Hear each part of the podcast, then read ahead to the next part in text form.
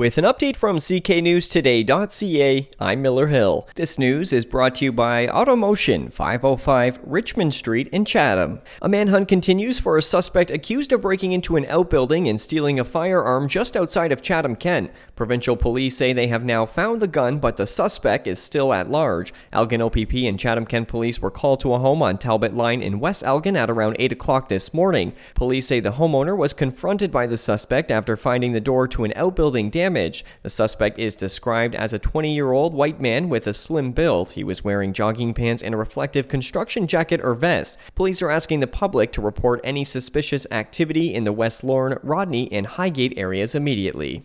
Meantime, Chatham Kent police have arrested a man who allegedly assaulted a security guard after he was discharged from the hospital in Chatham. Police say the man had been treated by medical staff and was asked to leave the property when he allegedly assaulted the guard and threatened to hurt them. Security was able to hold the man until police arrived and took him away. He was set to be held in custody pending a bail hearing.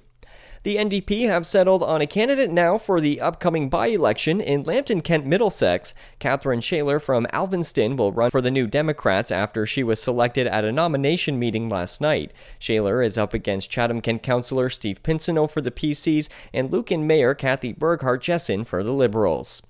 TD Canada customers may have some money coming thanks to a settlement of a class action lawsuit. Global News reports that almost $16 million in settlement funds has been approved following a suit over non sufficient funds fees. According to the agreement, eligible customers will see $88 going into their accounts.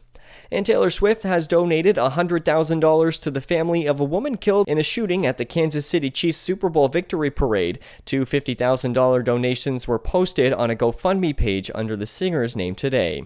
In sports, the Dresden Kings welcome in Mooretown tonight in PJHL hockey action. There's just one game in the NHL. The Carolina Hurricanes are in Arizona. And in the Professional Women's Hockey League, Toronto will play Montreal at Scotiabank Arena. Now for the forecast cloudy with a chance of flurries tonight, the low dipping down to minus 7. Tomorrow, another cloudy day ahead of us. We could see some flurries in the morning with the high of minus 3. Cloudy, maybe some more flurries, and minus 6 tomorrow night. I'm Miller Hill. For more on these and other stories, visit cknewstoday.ca.